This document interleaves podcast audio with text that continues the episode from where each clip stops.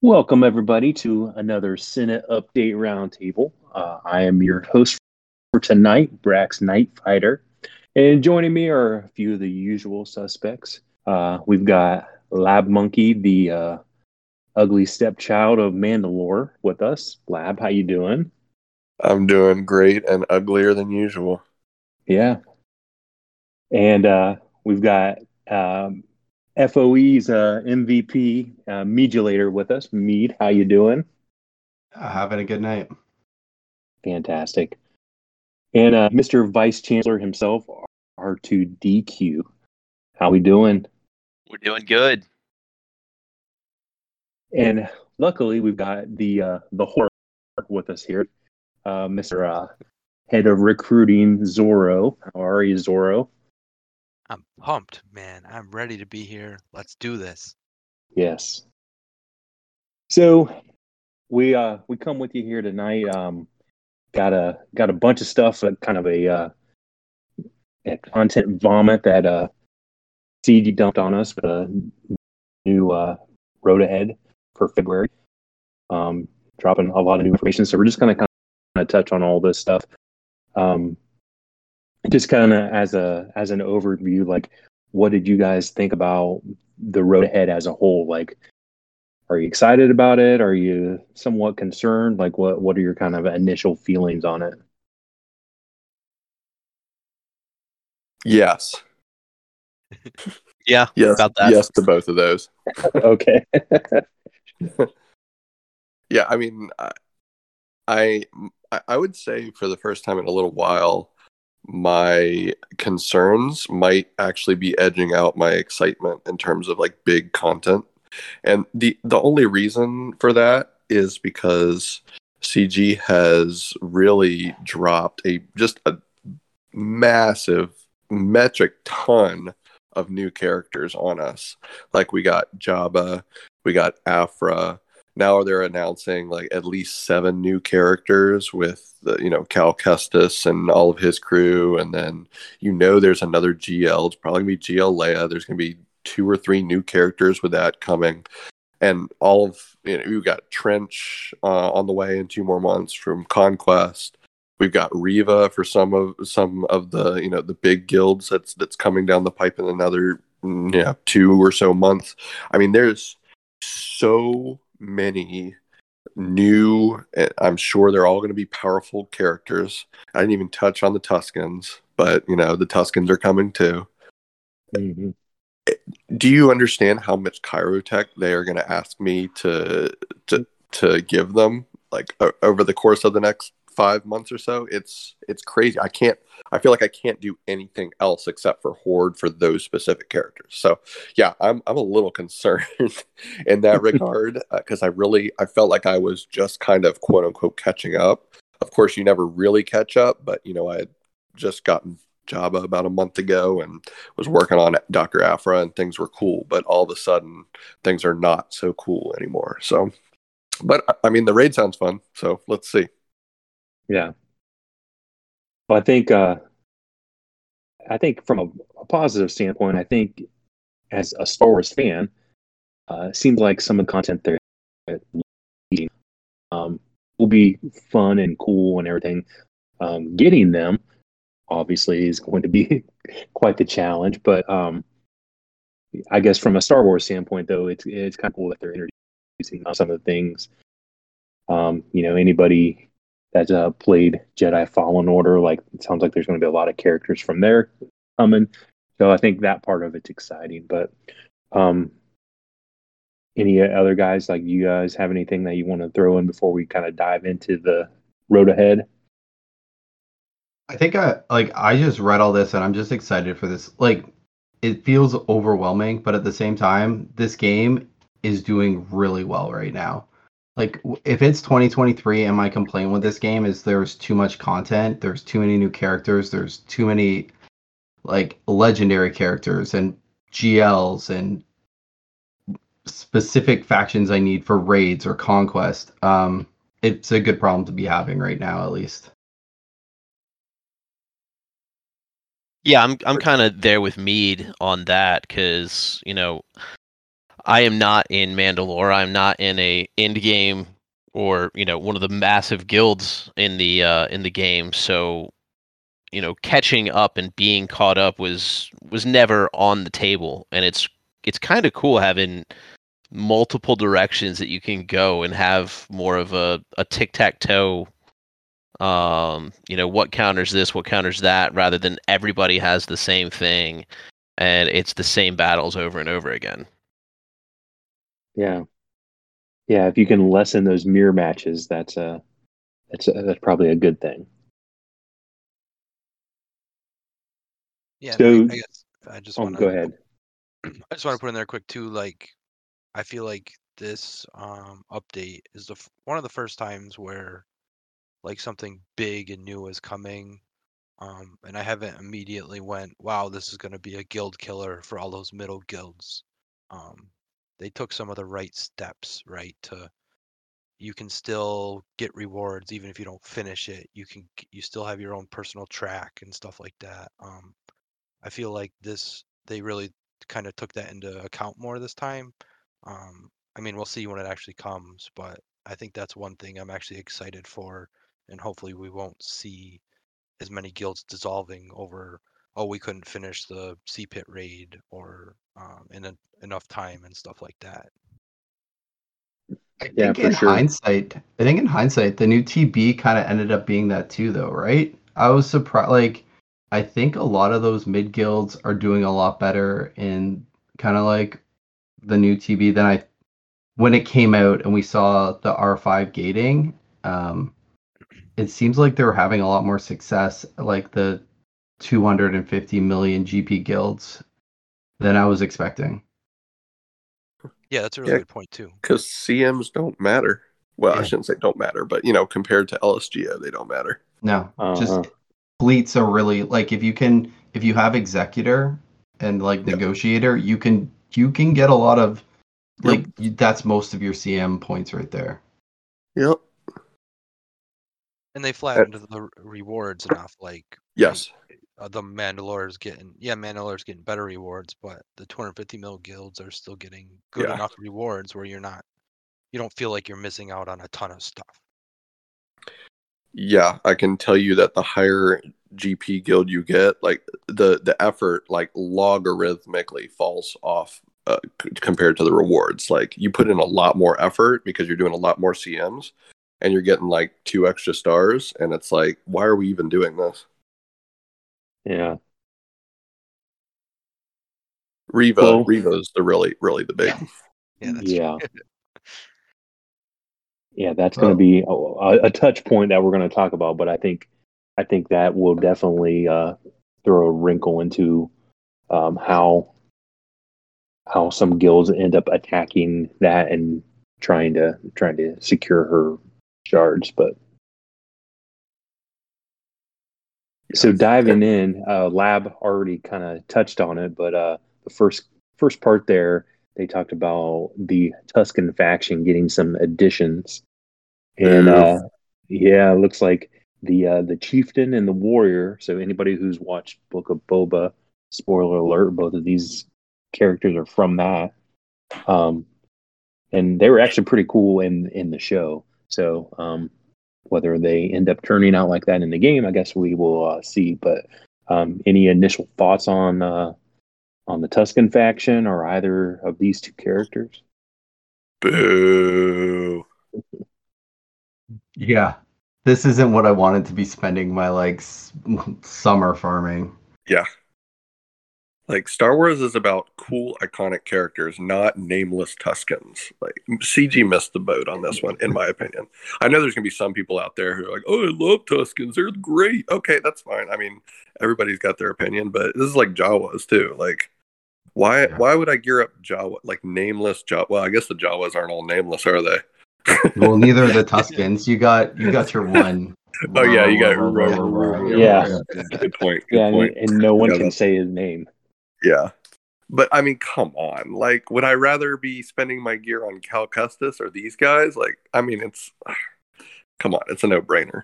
But CG wants everybody to relic every single character on their roster.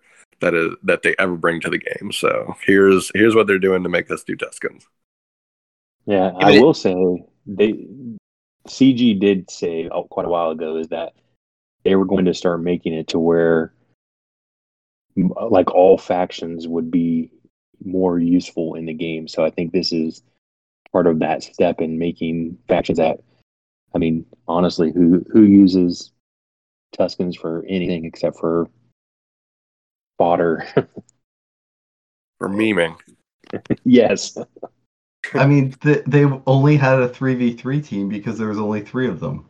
Yeah, Like it was fine. like it was. At some point, you had to know that they were coming. Yeah. You know, they, they like having their full rounded, you know, factions. So I'm not surprised that they're they're in the game, but it is frustrating that they are going to be one of the main factions that you need for the new raid.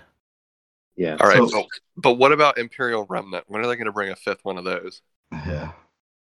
Um, probably in the next three months after season two or season three of Mandalor- Mandalorian starts. They're gonna release a season two character to fill that niche. Well, they better release more than one because if they're taking away Gideon and Dark Trooper from other squads, then all of a sudden those squads are going to be crap. So I'm Well, sure that's talk about why they're trench.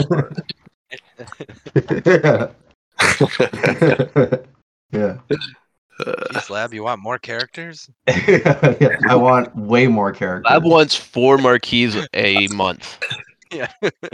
if uh, look, bring Jar Jar, bring Darth Bane, bring like Yeah. some named characters, and I'll excitedly farm and gear them. But don't give me Tusken Warrior. Come on, this is So- dumb.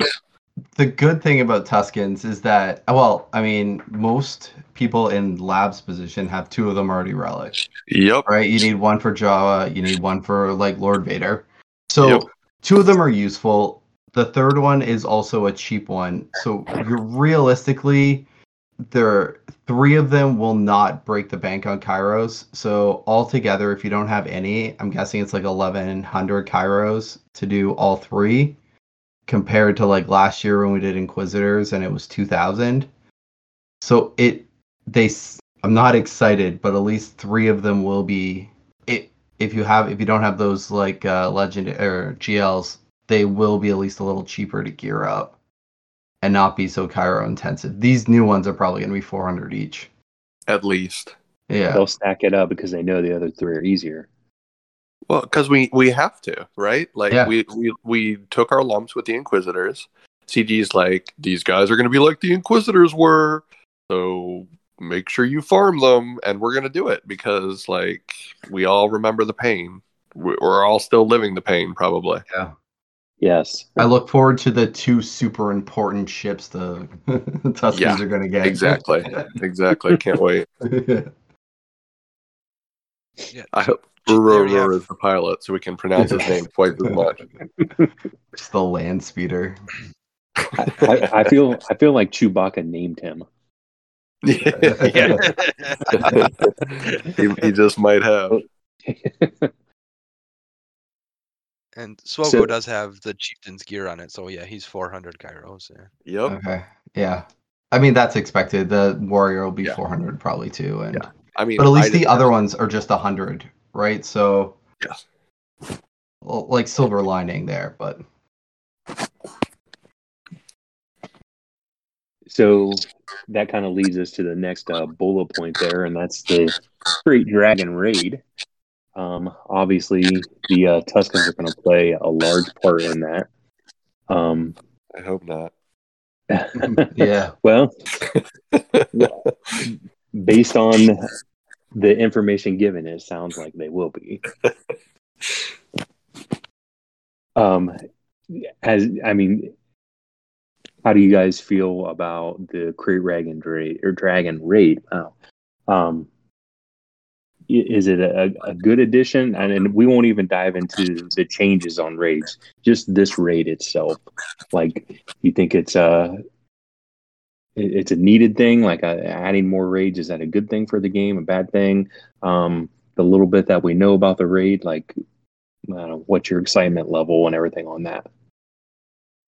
I'm definitely excited that we have a new raid. Um, you know, two of the three raids that aren't C pit are simmed. Uh, Her- heroic Sith is been around forever. It's you know it gives great rewards if you finish in the top ten, but it's it's the same raid we've been running for yeah, six years, five years. I mean, it's been around forever. And then CPIT, once your guild gets over the excitement of finally clearing it and getting aeromagnifiers, it's just a slog to get through. It's a chore. Um, yeah. It's a chore. So yeah, like I'm excited to have a new raid. I'm interested to see how it works.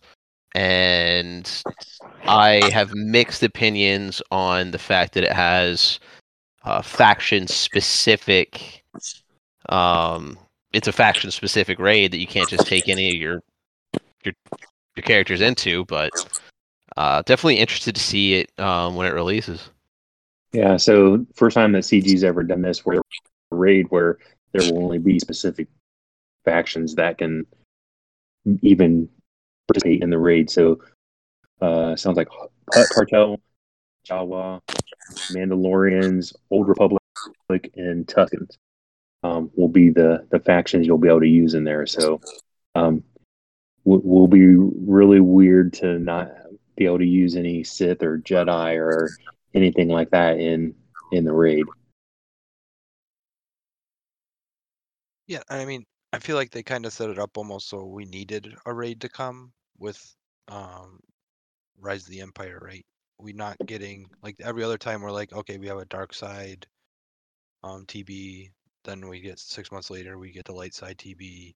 Um, but with Rise of the Empire, you got both at once. So what are they gonna do in six months? Um, so they kind of, I think we should have almost kind of seen something like this coming. I guess they're gonna need something to take that like alternating spot, and um, the way they're setting these raids up to be, um, it sounds like they kind of realize that, and they're gonna be able to kind of roll out new raids a little more consistently if they set it up the right way and stuff like that. I think like from a just is this worth a raid? I think the Krayt Dragon like that battle like it makes sense. Like it looks like it could be it has an opportunity to make sense as a raid battle. Um playing around with like the debuff like having debuffs finally matter in a raid, like sure, like it's good to see some new mechanics coming in. Like it'll be good to play with the mechanics. Uh limiting it to the five factions. I mean, I understand why they did it, so we can't just like beat it very, very quickly. Um, they can balance it a lot better on their end, kind of potentially knowing what we're going to do. They should have a better idea of the teams we're going to bring in and how we're going to like ma- like build up damage.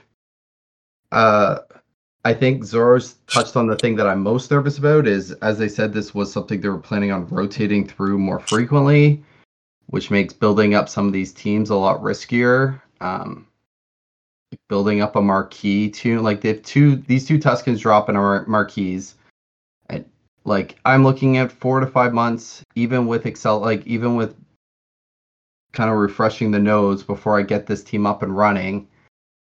And I have no, I don't know when the end date on this raid is. I don't know how long that investment will be worth it until they take this raid away and give us a new one. And it's almost like Datacrons. Yeah, but at least we know. Like at least I know for a Datacron, like I know what the expiry date is. I mean, they changed Yeah. it, but it is three months. Like it was three months. It was four months. Like if I if I decide to relic a tune for a Datacron, I know what the expiry date is on that Datacron. So, um, I have a lot of thoughts about this raid. um, the first initial thought is that I, I'm excited for what they've described as like what the raid is. I think that raids um, have been too big of a time sink for uh, players in uh, guild like Mandalore. Uh, even with the the sim uh, for pit and and tank, the the fact that we have to go in if we want all the the the best rewards from HSTR, if we the fact that we have to go in and spend you know 20 minutes two times a week to, to get those at a prescribed time or else you know if we if we don't do it in you know the first five minutes that the raid opens and we then we're sol so i'm glad that's going away. I think that that's one of the major things that i really like about the way they've described this new raid is that it's going to be open for a couple of days and it's only one phase so it's not like you're missing out on anything. You just go in when you are ready to do it you do your runs and and you're good. Um, and i'm also quite sure that in terms of the way that they are going to be dispersing the, the rewards that the the old gear quote unquote like the carbantis and the stun guns and the stun cuffs the stuff that's basically only relevant for really younger and growing accounts that's all going to be like on the guild track and all of the important stuff like the HSTR type rewards, G12 plus gear pieces, Kyros, get two, maybe some get three, who knows? Those will all be on the individual track. And so I think we'll be able to fairly quickly ascertain how much of an investment we want to make in those factions. Like, I don't think that's going to be too big of an issue once we actually see the raid. Like, I know that there is going to be an expiration date on it, but I think that the investment that you make in order to get like whatever thresholds you want on your individual track, I think those will be pretty clear early on. Um, I do think that almost everybody is going to want to apply the Boushh Omicron, if I had to guess, because if you've looked at the stats that that thing gives, it's something like an extra 400% offense across the team. It's like an extra 100 speed for every character. There's armor pen in there. There's no way that you're doing top level damage without it. So that's probably something that we'll have to think about too. Um, something else that I thought about was that I, I think the community has always talked about Death Star raid, Death Star raid. When are we going to get a Death Star raid? I think this road ahead signals the fact that CG is probably going to end up bringing that to the game at some point. I mean, it just makes too much sense, right? Like you're thinking about iconic raid type battles. There's only so many in the Star Wars universe that this game can handle. So Krayt Dragon sounds, you know, it makes sense, but I think we might end up seeing some sort of Death Star raid at some point, maybe even the next raid after this. Who knows?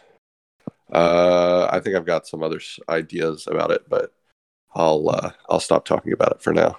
Do you guys think they're gonna put a tune on this? They didn't mention it here, but like out like outside of CPIT, right? There should be. Are they going to give us a character for this raid? My guess is no. Yeah. Oh, They've got The- conquest to do that now. Yeah. So the kind of word on the street is is are they going to throw like ten in there?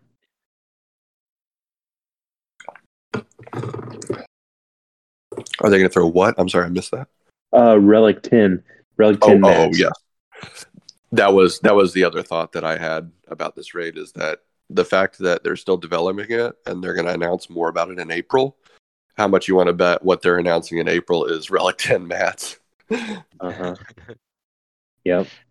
I mean, if they're making R9 mats and even to some extent R8 mats more accessible as rewards with this raid, I mean, I can't tell you with a straight face that I'm excited for R10, but if they make R8 and R9 more accessible, that's all I ask when they drop the inevitable R10. You know the crazy thing about R9? There's a lot of crazy things about R9. One of the crazy things about R9 is that even this this this goes back to my original point about the top level guilds putting in way more effort and getting basically uh, I mean very minimal extra from this territory battle. You guys know Maw is getting 40 stars on this TV and they're getting one Gyrda keypad in their reward box. Like the biggest guild in the game, there's almost they're almost 600 million GP And they and they and they're getting 40 stars that's like the max that any guild can get and they're getting one gyrda keypad they're getting one extra R9 and this is just on that side of the like the reward path, right? You still have to give like all those impulse detectors, then middle cards and signal data. Like none of we're not even talking about any of that. We're just talking about one Gertie keypad, so you get a whole one in 10 months. Yeah. like what the heck? So I- I don't know. Maybe maybe they'll give us some Gertie keypads in this raid or something and open it up, but R9 is just it, it's just it's ridiculous. It's absolutely ridiculous. And when they bring R10 to the game, it's gonna you know it's gonna be even more ridiculous. So I, I don't know, guys. without I don't getting know. uh, without getting too conspiracy theory like so relic 10 like you know relic 9 when they released it it was meant mostly to enhance tanks so is relic 10 going to enhance a specific uh, mechanic or something in the game or is relic 10 going to bring something different that we don't know about It'll Be have interesting. speed. We all dodge. Yeah, it'll probably be speed. Yeah. What do you want? What are you gonna pay for? You gotta Yep. pay for speed. Yep.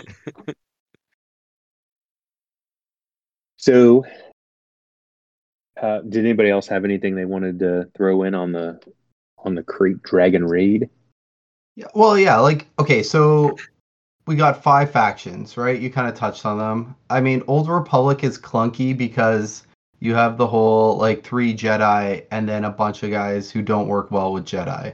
Yes. Mhm. Right, Mandalorian sweet. I think there's they've released a more might be coming, but right now I think we have like a bunch of really good options. Hutt Cartel, like Lab was kind of saying, we put the Omicron on Leia, and we have probably our best team for this Yes. raid. Um, and then we have like Tuskens and Jawas, which like are you guys which one do you think like are you looking at old republic right i think old republic is something you probably have three characters relic four maybe. I forgot Juhani. so you have four jedi on old republic. Uh like are you looking damage. at yeah. Like are you looking at any of these teams right now um kind of and thinking about where you want them in april or we're waiting and seeing Well, you know, to be honest, when I was when I was reading this and I was seeing how they were having the specific factions for this for this raid, and I was like, why? Where does Old Republic fall in this? Like, because I mean, if if we're just going based off of what we've seen of of the Krayt Dragon, you know, it was from the Book of Boba, and I don't recall any of the Old Republic characters being involved in any of that storyline. So throwing that faction in there was kind of weird, unless there's something we don't know yet. Right. Knights of the. Old Republic yeah yeah. Um. that you uh you battle a here's krayt dragon when you're uh when you're on Tatooine. Um, gotcha. Well, that makes more sense. Yep. So, But but, I guess go as, go ahead, Zorro. Go I ahead. just say, like you're talking as a faction, like they've talked so much about how debuffs are going to be important in this, but like they're not a debuff heavy team, right? They're, I mean, most of them are light side Jedi. Come on, man. They're T all- three. Yeah, well, Cur- Curs- well, I mean, Canderous like throws out debuffs. Yeah, but he's Right. gonna be on the Mandalorian. Yeah, he's gonna go. oh. But I'm just saying, are the three, four we have relicked already? Are those wasted already? You know, are we gonna need the other ones?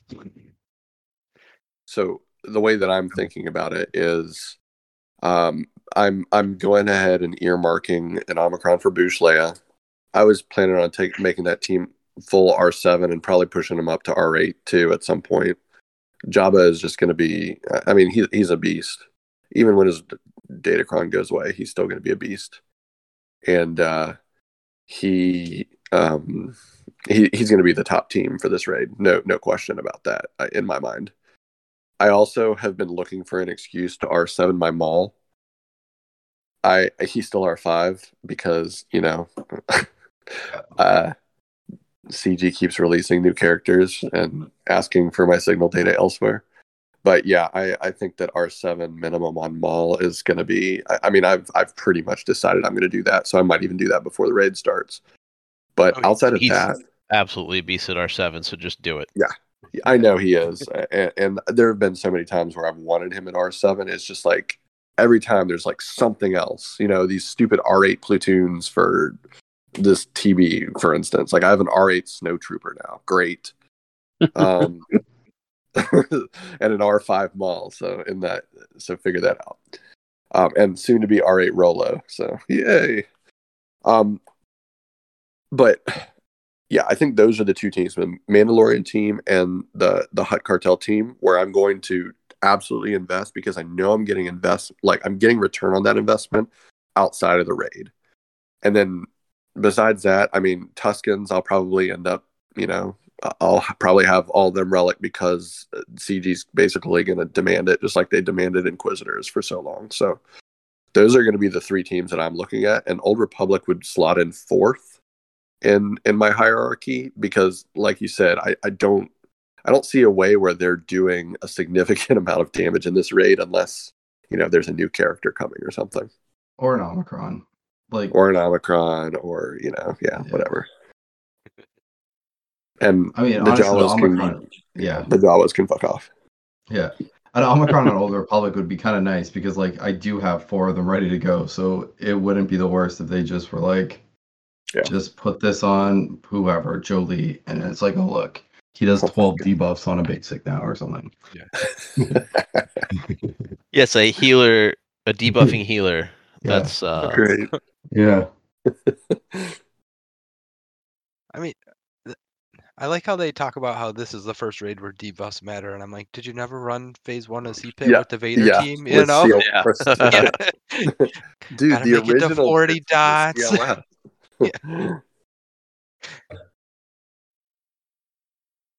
So, with the introduction of the uh, Krayt Dragon raid, um, they are making significant changes to the way that raids in general work.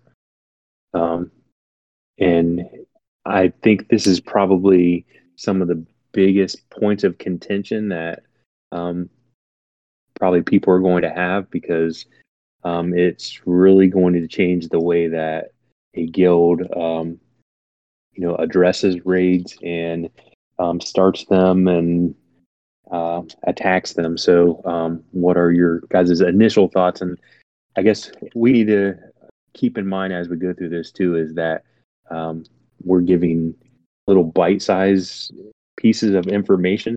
So, um, how this really plays out, I guess, is yet to be seen. But um, what are some initial thoughts you guys have of the way that uh, that the raid change is going to play out? I am firmly in the wait and see camp. I kind of I, I like it theoretically, but I need to see how it works in real life. Um, because you know, eh, top ten rewards in HSTR are phenomenal. I don't know how rewards are going to work here in the new raid with the tracked, you know, individual track and the the guild track. So it's I'm just I guess cautiously optimistic, but you know, it's it's CG, so I know the first couple iterations will probably be uh not great. Mulligans. Yeah.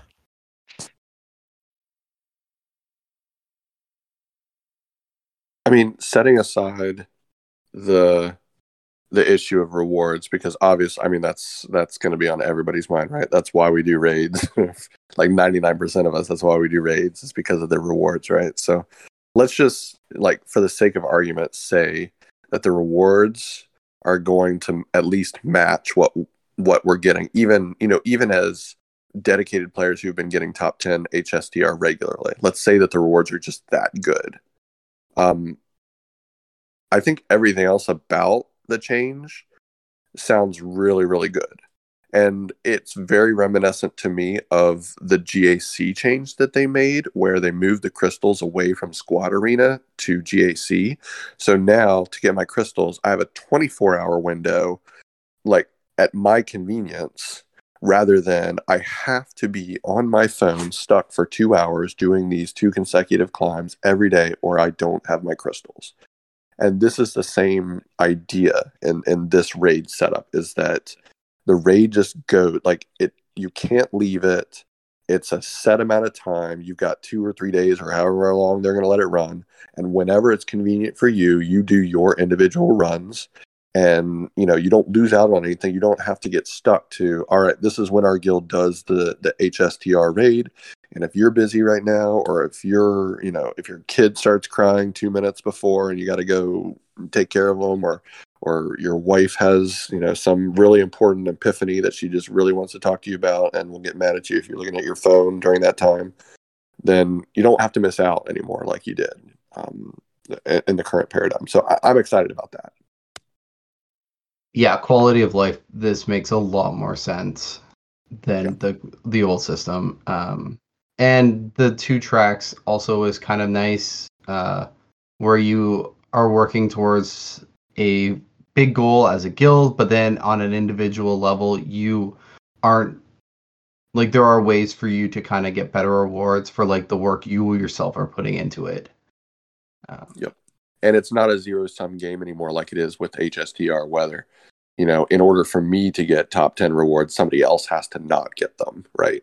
right. Right. Oh, and that's the worst feeling is like you finish and you start Mhm. refreshing and you start seeing your name like fall down, right? And you're like, Yep. please, God, like, like when that next name pops up and it's below you, you're like, sweet, like Yep. that person's gonna get worse rewards than me on a Yep. rate, like, like yeah, it's not a good like it's not a good feeling to watch that your name like fall down to eleven.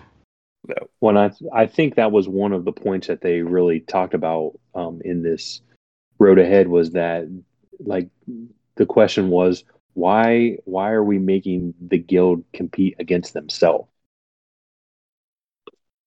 Yeah.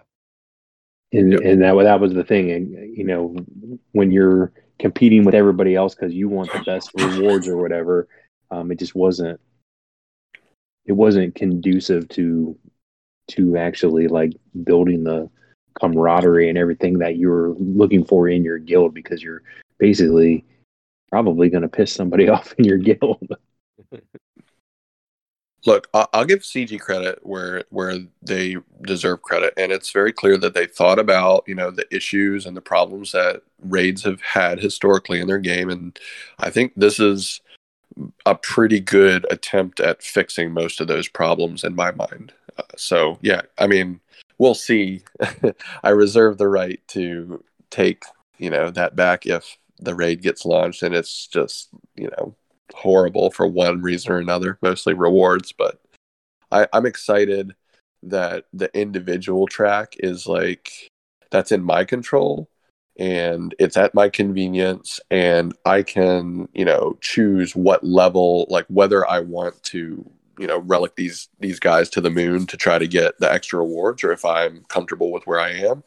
I can choose how much remodding I want to do. That's why I mean that's another reason why I think that the limited factions in this are so nice is because I the last thing that I want to do in a competitive guild is to try to throw my entire roster against a raid every 4 days or however long it's going to be running. Like that is that's exhausting. That will burn somebody out really quickly like as soon as the novelty run r- wears out. So thank God I don't have to do that. You think? yeah. It, oh, I'm sorry. Go ahead. Oh, as I say, do you think they've they move the fleet crystals to the raid track?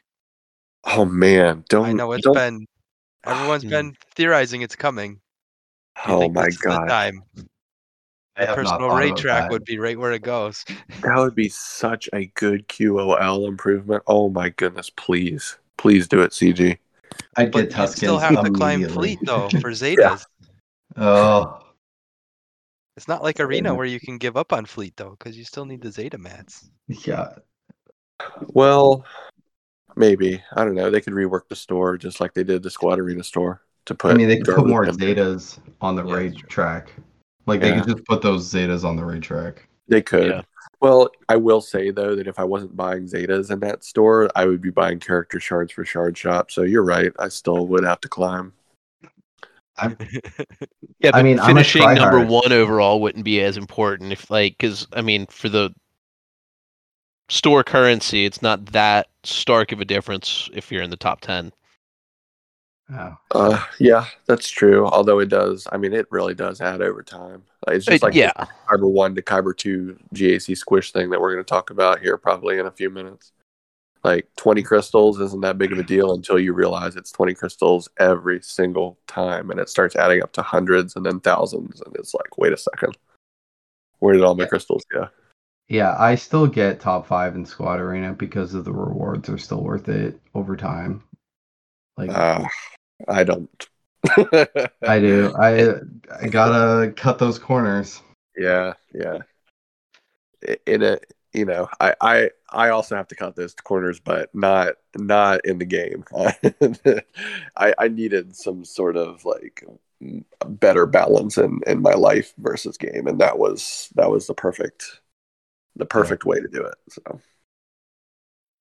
Well, I think Lab, you touched on a point there too, um, with these changes to the rate, and I think this is maybe one of the times that CG actually listened to the community a little bit more, but that especially in your uh, your higher guilds, uh, like just these, like the the raids themselves, like were just monotonous and very time consuming and they were they were more tasks that you just Yes. had to complete so i feel like cg might be listening to us a little bit and it's like like let's get rid of the you know the the meaningless like job duties um, and let us do things that are more fun and more enjoyable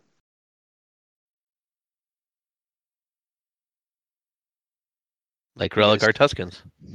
yeah Yeah, that's right. yeah because that's and fun wait, boy, oh boy, I'm looking forward to when I like bring my full relic Tuskens with like a T9 Datacron against Lord Vader and just smoke them. yeah, yeah. I- I've had a similar thought.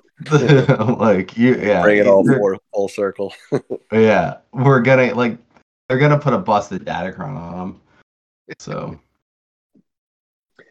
do you do you all envision that they will be adding more um more raid specific omicrons yes.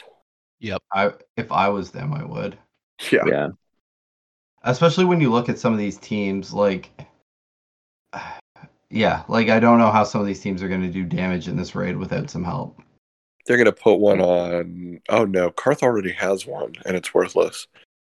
Who are they gonna put it on? Jolee, I told you. You think it's Bastila? gonna be Jolee? can't get it. No, Juhani's Jolee- got one. Yeah, T3 T3M4 has one. It's gonna be Yeah. Bastila. Yeah, maybe. I, I think it would be Bastila too because more people are going to have Jolee higher relic than they are Bastila. Although you're My bringing Bast- both anyway, so eh, whatever. Probably doesn't matter. yeah probably one of those tuskens that they're bringing in is going to have one Yeah, could be. Yep. I don't know if the Jawas have any already. Who cares? Yeah, Chief Chief Nebit has a territory war one. No. It Does, sucks. does, fi- does 50RT have one? I don't remember. Yes, for conquest. Okay. Oh right. uh, That's why I don't remember. Yeah. yeah, I think it makes so the only problem and I mean that's an Omicron with a shelf life, right? Because that literally is garbage the second a new raid comes out. yeah. Yeah, like you can't like that's just you're never gonna use it again. Yeah. That is But- that's the only reason I didn't put an Omicron on Boushh Leia tonight when I was thinking about it. Cause like I, I'd like to get some solo HSTR action in before or some not solo, auto. That's what I Yeah. mean. Some auto HSTR action in.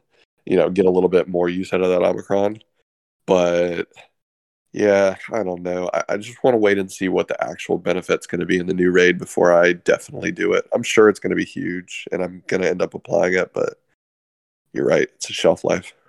Well, And- and- hopefully, hopefully Omicron's, you know, you know, there's some Zetas that were dropped way back in the day that were 100% worth it, and now they get very little, if any, use. Sure. If they make Omicrons a little bit more attainable with the new raid, like on the individual reward track where you're getting more, you know, it might, you know, make those investments, you know, not as not as costly.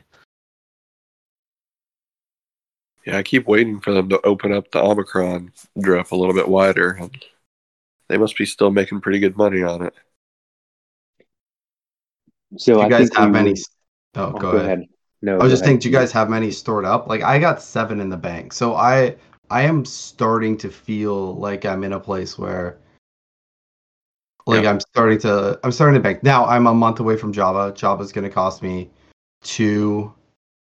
Like I'm gonna drop a couple in there. Um, but I don't know. Are you guys like starting to build up a like a kind of a bank of them or no? I have 75 uh Omicron mats, so I guess that's what Almost three four. and three quarters Omicrons. Yeah, call it four. Yeah. Uh, and I feel like I am broke because, Yeah. like I have two of Malgus's and one of Starkiller's, and so I could fill those out, but then I'd be completely out. Or I could drop Embo, but then I'd just be down to two, and it's just like I have to make sure they're really, you know, because I was one of those that dropped the the Rolo Omicron, and it was it was great. Um, and we still have two more LSGOs to run before uh before we're done with it as a guild. But you know, it's been worthwhile. But I think you know, as soon as we're done, I'm gonna wish I had those mats back. Um, but yeah, it's it's it's tough to me to justify spending them like unless it's an absolutely game breaking one or absolutely needed for the faction to be dominant. Well, if it's too game breaking, they're gonna nerf it. Yeah. What? So Never. while we're while we're on this subject, um, what are i- everybody's initial thoughts? I know we don't have any testing to be able to see how it is, but what are your thoughts on the uh, Droideka Ami? yeah, I think it's needed to make Droideka relevant again, yeah, with Trench co- especially when with Trench will come out and you'll have to use him. Yeah. Well, it's very obviously a way to like keep GG relevant, right? Because you're stealing Nute from him, and Nute is absolutely like in ninety percent of the situations he's the best fifth on that team. So you take Nute away from him, and then you're like, well, my GG team kind of sucks now. But the DDK Omicron looks like he might not suck. So we'll see. So, would the suggestion be to do it if you have the mats, or wait and see what it looks like? I'd wait and see. I I mean, I think the answer is always wait and see. Like let someone else run it. It is. See see how I don't think you were gonna want to put it on defense. You're still probably gonna want to use it on offense. Let's see how high it can punch up and then decide if that's actually worth it for where your roster is. And So, it's like, a TW one. So Yeah. you're like what are you, what are you going to beat that's going to help your guild in TW? Right. Yes. Right? that Yeah. you're not beating already. Yeah. Yeah. Yes. So like in in even at Mandalore's level, like GG, we always we always use him for something on offense. Like he kills so many of the non-galactic legend and some of the galactic legend teams with GG Nute. So it's like um if you're gonna put that on defense, then you're gonna need to pull something pretty heavy that was on defense back up to offense to to make sure you're covered. So uh, yeah, I it looks pretty good. It, it's hard to say exactly how it'll be used. Probably offense. You're just going to lose some turn meter, and then you're going to gain raw stats in in place, and some funky mechanics. Yeah. So we are lucky that we have the head of recruiting and the assistant head of recruiting tonight on the same podcast. So I wouldn't be doing my job if I didn't bring this up when we were talking about raids. is um, how how will that affect recruiting, um, and especially some of these some of some of the the not in game guilds, um, because I mean for forever it's always been if you're advertising your guild, you're talking about what how you're doing in this raid and that raid or whatever, and it doesn't seem like that will carry as much weight now. Yeah, I, I think. I, th- I guess we have to wait and see. I think, like, it comes back to the gear stuff again, right? Like they've said, you'll get partial credit, right? We're gonna get some gear even if you don't finish the raid. Um, Mhm. But the question is, are you getting? So if you finish fifty percent of the raid, are you getting fifty percent of the gear, right? Or if you just get through fifty percent, are you getting seventy five percent? Because if you're only missing twenty five percent, might not be the biggest deal, but um, but if you're missing more than half the gear, yeah, you're probably going to be like, okay, well, even though my whole guild is hitting this raid, I'm still going to go out and look, right? Because I don't think we're doing enough damage and we're missing too much of that extra gear. Um, Yeah. But I mean, like we've said, it really depends how the reward structure ends up. Like, is the rewards heavy on the personal track versus the guild track is kind of light, maybe, right? Um, I don't know. What do you think, Brax? I mean, yeah, I think you know it's it's like I think we all everybody in in this uh, podcast tonight, like we are all also recruiters or in the recruiting room, and we see how it is. Uh, Any it feels like anytime uh, there's a new mechanic or a new raid or anything like that that's brought into the game, um, usually there's a big reaction, and you have a lot of guild jumpers because they think that they need to leave and find greener pastures and everything. And then it usually starts to calm down a little bit until people learn more about it and realize. So i there's part of me that would expect like once this goes live that you will have some people that are kind of freak out a little bit and uh, make hasty decisions to to do something different Some uh, some two million GP accounts punching up to Mhm. to Chromio.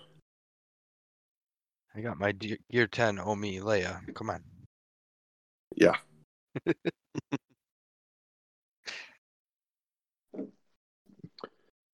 All right. So the next thing that they talked about was a new hero's journey. And our guy from Jedi Fallen Order, Cal Kestis, will be joining, um, along with uh, some of his uh, his friends, I guess you could say. Um, what what are initial thoughts on on Cal? Like, um, I guess we don't know a whole lot about his kit or what he's going to look like, but like, are we we thinking that a, a good addition? Um, I know, I, believe he's going to be an unaligned force user, so um, not really going to be tied to a faction, as far as I understand. Um, what are your guys' thoughts on that? I am very excited for Cal to be coming to this game. Um, I know on previous podcasts we've we've talked about how it's it's about time for him and and everyone else in that game to come over to this one. Um, so I think it makes sense that Cal Kestis is an unaff- unaligned force user because throughout a lot of the the first game, I don't know if, if you haven't played it, um, you know, he is a Padawan who survived the purge and went into hiding, and so he's got some force abilities, but his connection to the force was damaged. Um, and then towards the end, he does get uh, knighted. So I'm assuming that the culmination of his event, Cal Kestis Survivor, will get the Jedi tag. Uh, though that has not ha- been actually confirmed or anything like that. Yeah, if you read the tea leaves, though, that's that is what it points to. Yeah, it says he'll complete the Jedi squads, right?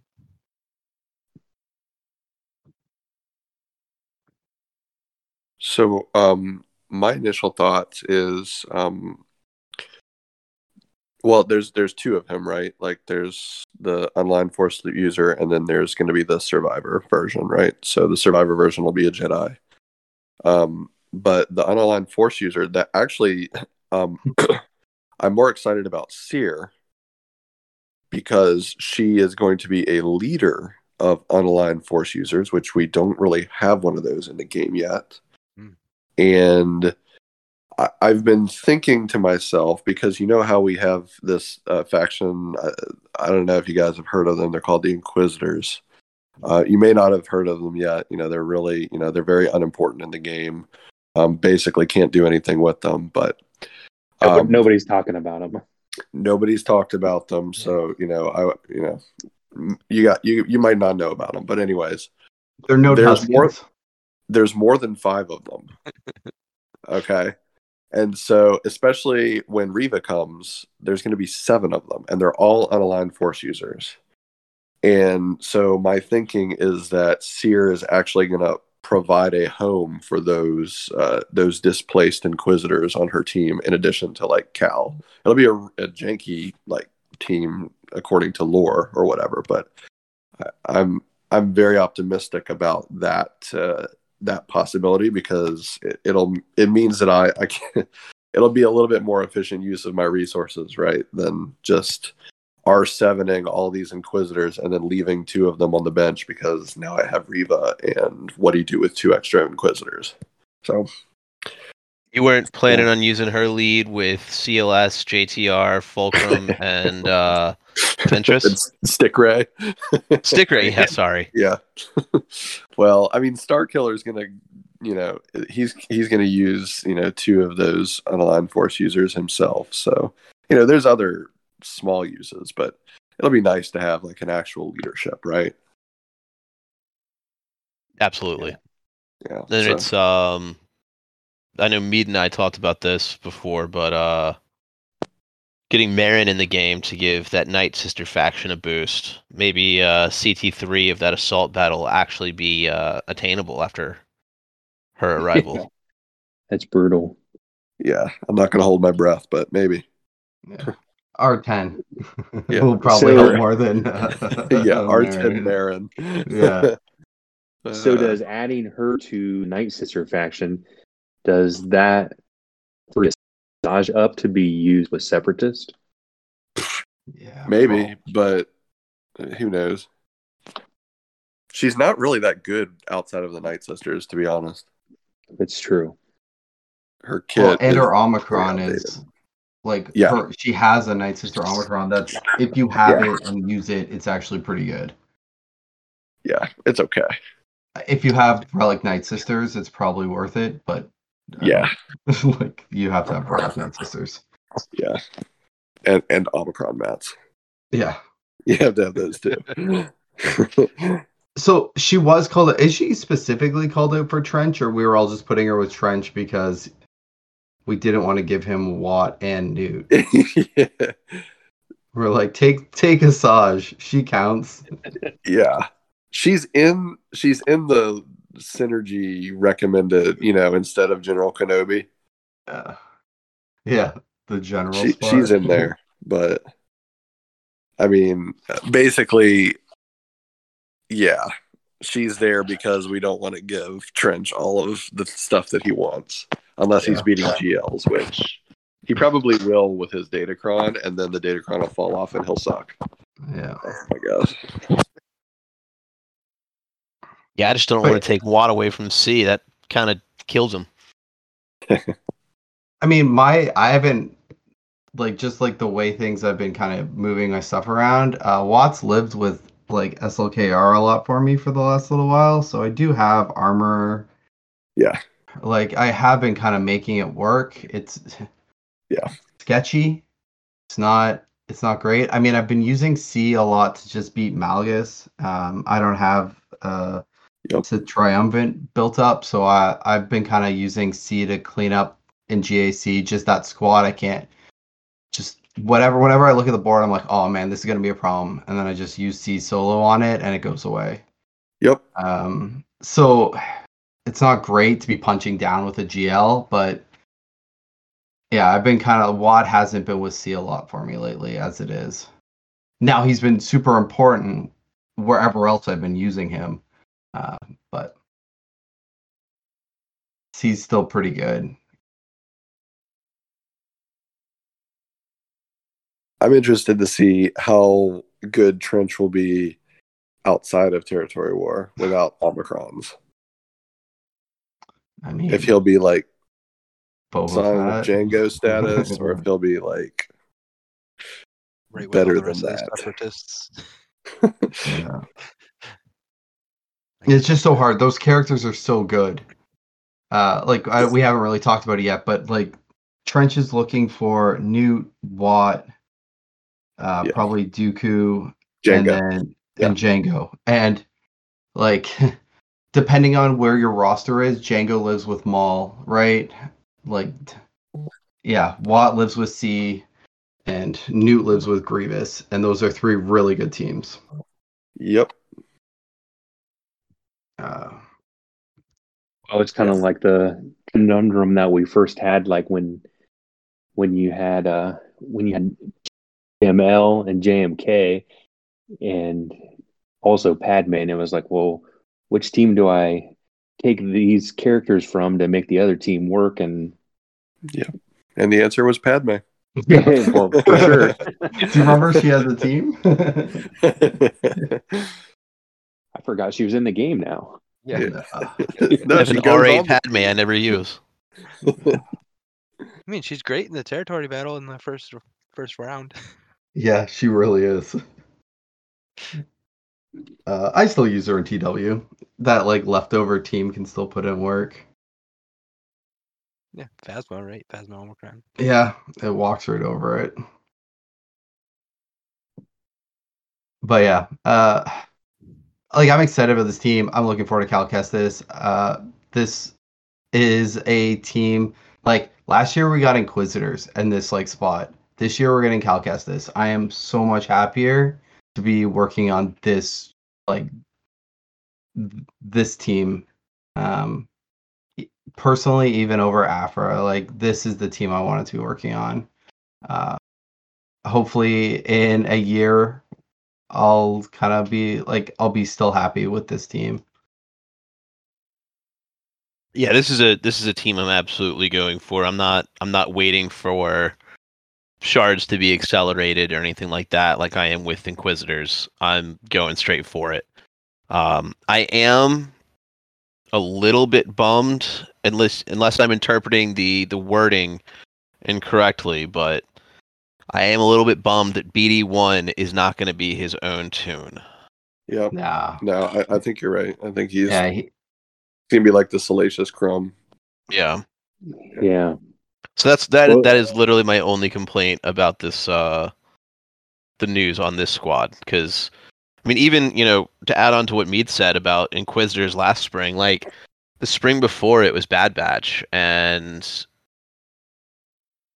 I wasn't entirely enthused about them. I didn't get them geared up until I went on my Lord Vader farm. So I, I I guess the the question is is so they they do say that there are five new characters from Jedi Fallen Order universe being introduced. So are they counting BD one as one of those, even though he's appears to not be his own standalone character?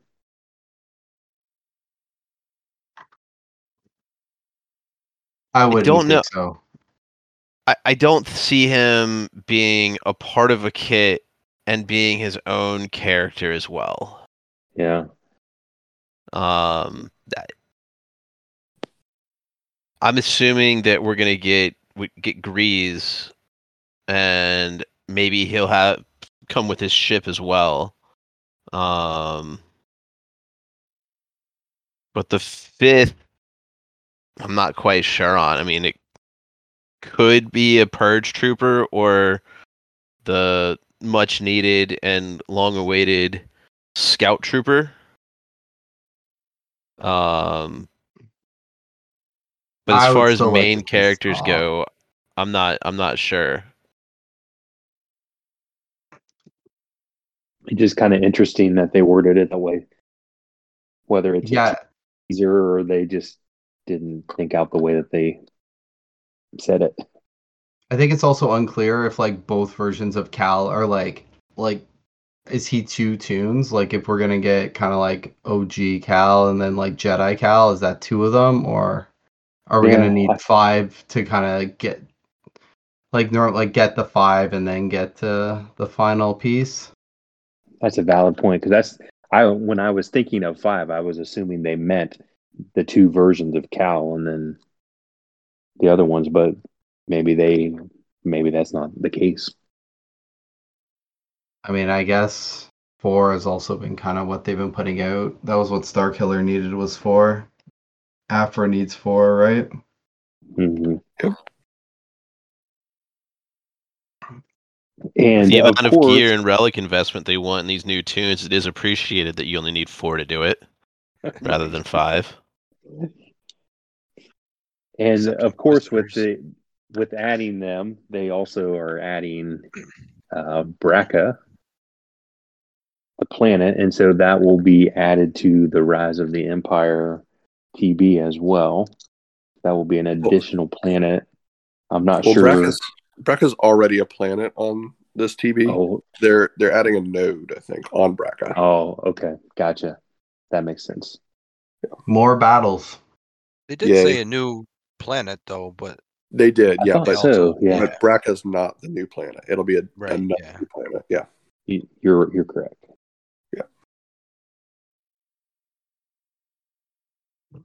I mean, just to quickly go along with it, I mean, I'm interested to see because they say they're collaborating with Respawn on it, right? So Yes. I wonder if they'll actually put a little more into like the the storyline and stuff like that, and like have a good like um journey right on the for the actually like the unlocking and stuff like that. It'd be neat to see some cool cutscenes and stuff like that. It would be neat, but I wouldn't hold my breath. Yeah, I yeah. think I I- I think the collaboration part is like literally just this is what his kit should be. yeah, probably.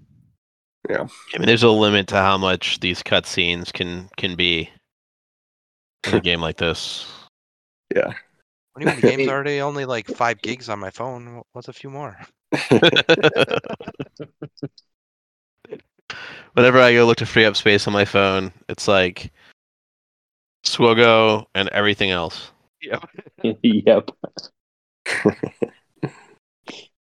So there was So a chance you- that they saw what was like Cal was going to have, and that, like maybe some. So the way this was supposed to line up was the game should have already been out when Cal came out, especially the like the final version. I know it got pushed back a bit, but maybe they were working more that we're going to see like uh the sur- like the survivor version will be like from the next game, and maybe some moves and stuff will kind of be more tied to his.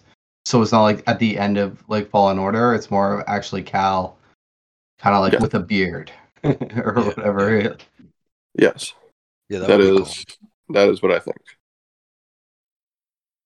Which is neat because like they don't do that ever, right? It's like like Bad Batch. We got them a year after they came out, right? Or Inquisitors were how many months after Kenobi? You know, Hey man, we got Mandalore Beskar armor.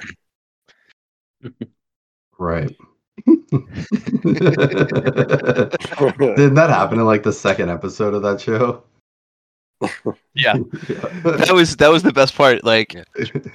All of the marketing materials for the show showed him in that episode one armor. And immediately in the second episode, he completely upgrades his uh everything. Yeah. ooh, shiny. So the uh, the mysterious Easter egg that people are talking about now is that at the very end of this, um, it says that we are going to jump from Tatooine to Bracca to Kashyyyk, and people are reading into that saying that that is a reference to adding Wookiees What are you guys' thoughts on that? They they were always going to add more Wookiees. They have a freaking phase three or phase four light side Wookiees only mission in this stupid territory battle. Like, Yeah. yeah, I mean, it, it was always coming. So I, I I think there's definitely a lot of validity to that particular rumor.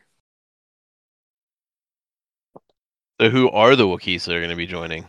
Oh, pff, it's probably they'll have- Tarful. No, they won't have any names. yeah, There'll be Wookiee roar, roar, Warrior, roar. Wookiee Wookiee Leader. Warrior, They'll be sound. They'll be called sounds like. Yeah. "Roar." That's yeah. Uh, That's fine. Like I don't know. Who cares about that? Where's Red Five? Right? Uh, yeah. Yeah, that's that's what I want. Yep. That was supposed We've to. have gone happened. over that. So, just some other things outside of the the release today. Just some other things to talk about. So we already kind of talked on Admiral Trench and Droideka. Um, with uh with TB, uh, the Rise of the Empire TB and Reva. Um, I know somebody had mentioned uh, potentially a nerf on Reva already. Is that uh is that something you guys are thinking, feeling? So that was there's rumors that they like what was it Jawa Scavenger didn't have the Jawa tag on them. And so they're potentially going to rework the mission is the rumor that's been going around, but is not Gotcha. live as of now. CG Um, is still currently investigating it. According Why to are you guys cover. winning? Yeah. no one's broken their phone. You guys are winning with a high success, even though you're trying really, really hard to win, but like you're still doing it. You know, you This isn't are seven wanted. and eight, all your guys. Yeah. You shouldn't win. Yeah. None of this is a joke. so yeah, that's So- the concern. It's they they're investigating the yeah, how hard the mission is. Yeah, and I mean that, that just goes right along with the the Traya Ami getting nerfed and uh, the Tie Defender, uh, both of them. Um, you know, it it it almost makes it look like they didn't completely uh, think of all the uh, all the intricacies of the of the kits in that sense because um, both of those um, when they came out were fantastic and then of course they got nerfed really quickly That's Well, the, think- the first time they've had to nerf something upon release because they didn't consider everything right. yeah yeah yeah this is a this is a new uh new thing for them to Yeah, yeah, that's what I thought. Yeah, yeah, yeah. well, I mean, TIE I- Defender did that actually get nerfed or did they just I think it's still just being investigated, right? Yeah. Yeah. Yeah. Right. Still investigating. well, right but now. but you know they're going to I mean, Yeah. it's it's pummeling like Executor. like yeah like Yeah. executor is getting smoked out there um you don't need executor profundity to climb easily in fleet anymore you need inquisitors Yeah. Yeah. Yeah. Well, you know, the funny thing is, like, I can give CG a lot of room, like, a lot of grace in this area. If it was like some weird, random combo of things that you know nobody would ever think to to do, unless you know it's a gigantic player base and one random guy was like, "I'm gonna try these." But come on, like the Traya Omicron, what's what's the first team that you can think of that's like I'm going to go against this team and they're going to do a lot of debuffs on me and they're going to stack my damage really high and then I'm going to one shot them. What like what was the first team that you would think of to try? It would be Lord Vader. Like Traya was then- already used to clean up the sides on a Lord Vader team yes, like like Yes. that was already the team it's like okay clean up the sides with Traya and then go in and so like with five v one yeah Yeah. Yes, there was there was zero theory crafting involved in that. it's like what in what did you test? And then same thing with the defender like okay let's think about this. What team is the meta right now that that we don't want this to beat? Let's test it and make sure it doesn't beat it. Like come on. I mean, do you anyways. think- I, I- I mean, I feel like with the TIE Defender, they just tried it with the territory battle, right? Because now it's yeah possible to beat it, Yes. right? Exactly. they like Exactly. scaled it the other way. They're like, Yeah, yeah, the- this is how you can beat Mustafar. Right. exactly exactly they're like haha we're gonna make a territory battle so hard that they'll have to get this ship Yeah. and then they But didn't we're- even think about the other ramifications Yeah. But then they gave it to us. But like, Yeah. like we didn't say this, but like TIE Defender came out, and guys, like it was really easy to get to seven stars. Oh, My God, yeah, Yeah. Like, it's the first galactic chase gift. that I've I've gotten to seven stars on, Yes. on the chase. Yeah. it's it's the first galactic chase that i've gotten to six stars and Yeah. then seven Yeah. stars Yeah. And like, didn't like? I mean, I know some of you guys dipped into two hundreds. I did it by only like I piled my energy the day before. That was it. One day before, and then I did 100 refreshes through the event. And at the end of it, I unlocked a seven star like ship. Yeah you got a little lucky but I I, I Super think I lucky, high yeah. rolled some of those like I'm uh, still like packs 25 too. short. I did two 200 crystal refreshes, yeah and I I, did could have gotten away without one of those because I did it at like six in the morning. Um, I did one of them at like six in the morning the last day it was out because I just wanted to get it out of the way. Um, but I only needed like three shards. I could have just waited. Waited on the energy. Yeah, but I was, I had just woken up. I wanted it done, and there you go. Those last couple shards get you every time. Yeah. Mhm. Somehow it always feels like too, like when, like if you just need like five shards, you get four, and you're just like, "Are you kidding me?" Like, yes, that's how it always feels for everyone. yes, But yeah, that was really nice. Uh, I don't. I mean, we've kind of talked offline about this, but like, are are we scared that they gave it to us for so cheap? Like, did they make a mistake, or is something coming that's really going to need that? That's going to punish people who don't have it at seven. This was so far out of the norm. For like five stars used to be the goal on chases. Get it to five. hmm Uh, I don't know. This is And even that was a struggle. Like you, yeah. you had to do 200s to get to five, right? Like, did they mm-hmm. just mess up the drop rate, or is there something else going on? yes. Yeah, yeah, potentially both. yeah, yeah. The answer is probably yes. There, Yeah. I think it's reasonable to to think that you know they're just so far behind on fleet releases. Like, I- I, think that Trench is going to get a capital ship at some point, not like right away, but I think they're going to be releasing some new ships pretty soon, and I think they just want to make sure we don't feel resentful when they drop you know two or three new ships within the span of a month that you know this is kind of a gift to finish rounding out our empire fleet before the madness of the separatists is upon us that's that's my tinfoil hat theory Yeah. So the community here is asking for red five, and instead we get a new separatist capitalist ship. yep Capital ship, not capitalist. Separatist capital. yep It's capitalism is driving the capital ship. Yeah, yeah you're not wrong. Yeah, I mean, I think that's that ship has to come, right? Trench has Yes. to yes get something. Uh, yes every every other admiral like named admiral in the Yeah. game has a capital ship So will it be get three? no You don't think Oh, no the negotiator malevolence? All right, we're right.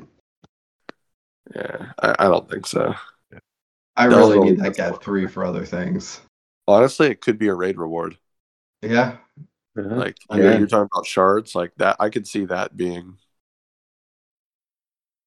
the timing Or- would be right Or maybe it's part of the new planet they're adding to TB. Yeah, could be. Oh yeah, they have said that they were going to bring other crystal, like other shards to the TB over time. Yep. Oh, so what would we need for that? Probably I mean- Cal Kestis. Yeah, to get a to Yeah, to separatist get Admiral ship. Trench. Yeah, of makes course. Yeah. Conspiracy because theories. yeah. Cal helped scrap that ship on Bracca.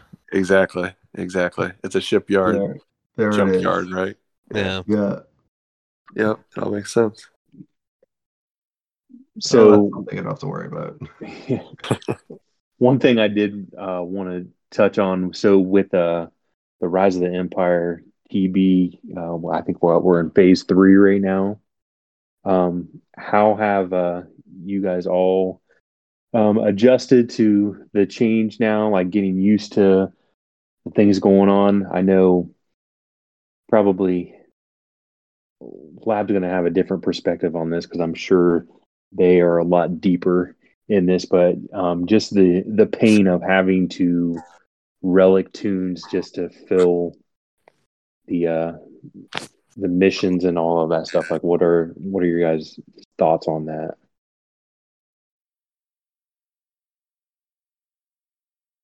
I mean, It makes losing people suck. yeah. Yes. Yes, Like Endor had a bit of a bump last week, and we had like four accounts we kind of switched. I think it was Zorro four. Anyway, it's close. Yeah. And it just sucks. Every time someone leaves, the first thing you have to do is go to your stupid TD, like a TB Excel file, and you're like, "Well, who did they have? like, Yep. who, who do we need? To, like, one what do we Yeah. need? Like, it's and no one else has them. And even like when we bring in somebody, they're like, "Oh, I have this." You're like, "I have ETH Yep. Koth or whatever." We're like, "Cool." Like, we have one. Like, Yeah. we, we don't need that. Like, we need this other very specific tune. That like, yeah, uh, it's Yeah. We're That- like, maybe the be- officers that's gonna- need to do them all. Yeah. yeah, like oh, that's was- what it's gonna. I was and about then to never quit. joke That you're you're gonna want to just make everybody a- your guild an officer so they Yeah. won't leave, Yeah. and then then everybody will have like five of the characters by themselves. Well, that's that's going to be the new uh, recruiting thing. Is that that when a recruit comes in, we're going to be like, well, do you have a Relic Seven in Jawa or you know, you know something Yeah. like off the wall, like like oh, if you don't have that, you can't get in. Like, Yep. You have to promise to do it. Yeah. yeah, yeah. yes, Well, I mean, like I we've kind of like I've mentioned this to like recruits that are coming in. It's like okay, like if you're here and you're happy, like you get the next one, right? Like like you're up next. Everyone else has done it. Yeah. Like like it's gonna be kind of the it's the only way where we can do it where we're not making the officers get everything. Right? Yeah. It's I have 46 guys in Endor that have farmed at least one, most of them more than one, tuned to R5 or higher for this. When you're new in the guild, like they're the next one kind of falls on you. yeah. I think the the kind of frustrating part of it, at least for us and Mustafar, has been is it's there's just been a lot of legwork in figuring out who has what, who's close to to getting that, and you know formulating a plan to to you know get uh, all the right tunes relicked up and geared to where they need to be, and just you know for for the little bit of information that CG gives us on their end, um, w- you know we've got to create spreadsheets and you know look on so and all this stuff to figure out like what who uh, who's close to being able to build a tune up or whatever and so just the the labor behind it is frustrating especially because it's not like officers don't already have enough to do Yeah, Endor is super lucky. Like uh, me and Zorro are geniuses. We brought Thunder Bunny on to be an officer right before this dropped, and then we told him to worry about TB. And, Got 'em. and then yeah. he- He took it and run with it though. and he's yeah, doing and he's awesome. doing Yeah. amazing. It's Yeah. so good. He has the spreadsheets. He knows what everyone's doing. He's planning all of our platoons, and it's it's wonderful to watch someone else take care of all of it Yeah. so And efficiently. We have stolen that spreadsheet.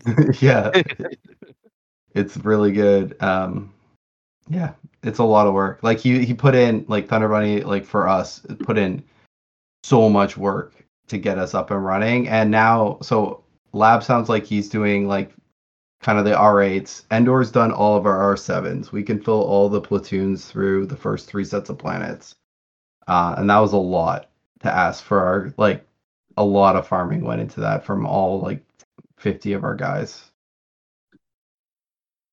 Yeah, and the thing that really sucks is that building those tunes up too is taking away from is taking gear and stuff away from from things that you actually want to work on, and so that's been the the frustrating part too. It's like, oh look, I'm getting close to the next GL, but uh, I need to do this for a guild, and it's really, really, really put people in some places where they have to make a decision like, do I want to do I want to continue this farm or do I want to help the guild out to be able to do better in, in TB? And it's uh it's definitely a challenge.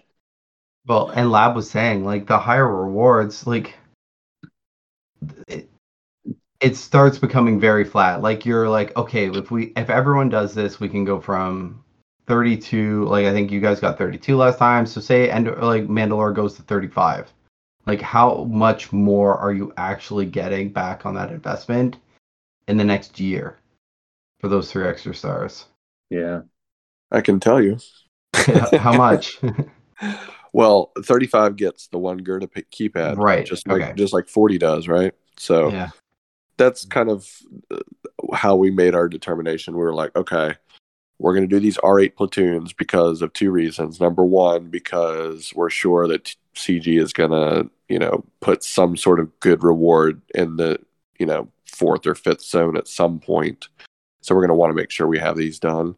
But also because once we get these platoons done, I mean, there's no way we're not doing R9 platoons anytime soon. Like, the value proposition's just not there. So once we get these R8s done, you know, we'll slowly start getting some Gyrda pad stuff, and we're we're just gonna coast. We're gonna we'll we'll uh we'll concentrate on the special missions like for the Get Three. So we'll do like the the YOLO and Qi'ra mission in phase one, and then we'll probably end up you know R8ing all of our Inquisit. Well, not all of them, but five of them, including Reva when we unlock her, and we'll you know start getting more currency that way, and that'll be a much bigger reward bump than you know asking our entire guild to basically put two months of their progress on hold to get these R9 platoons. That's just that's silly. So, um, so yeah, like one Gyrda keypad, a couple of impulse detectors each TB. It'll add up over the course of the year. Like eventually we'll get our investment back, but it'll be slow going. But better to do it now than to and to start getting the investment back than to you know wait because CG's always going to keep bringing new characters. There's always going to be something to chase. We're never going to be like, well, I did everything else. Now I can do platoons. It's it's never going to be like that. So just get them done and get them out of the way. Yeah, I mean, investing in a useless tune to take them to R7, R8 is is never fun. Uh, but it also, you know, if you're focusing on one tune, not a faction, not a GL farm, but one tune getting them to R6, R7 for, you know, some of the the smaller guilds. Um Yeah. It's not that hard No, not. it's it's it's a week maybe two if if you don't get lucky with raid drops. Um if you're focusing on on farming that gear and the relic mats it's it's really not that difficult. It's when you have a whole 15 tunes to take up for a gl it's overwhelming. Um but if you already have a, a tune especially one of the ones that's you know an Eeth Koth that's been around almost since the game's been dropped. You know, it's not going to take any Kyros. It's, you know, I could probably take him from level one to G12 in 30 seconds. And so it's not that, you know, it, it sucks to invest the materials in that when you're working on a GL grind or you're working for Grand Inquisitor or Aphra or whoever, but one character is not that tough to do. Yeah. Well, you know, actually, this is one of the few times that it benefits some of the players that have been playing for a long time because a lot of those useless tunes you've had for a long time at I mean, I don't know how many tunes that I had sitting there at, you know, gear 11, gear 12 that like I never used, but I just did it because they were there. and I and I had the opportunity to to gear them up then. So, um, you know, being a player that's played for a long time is actually a benefit in this case.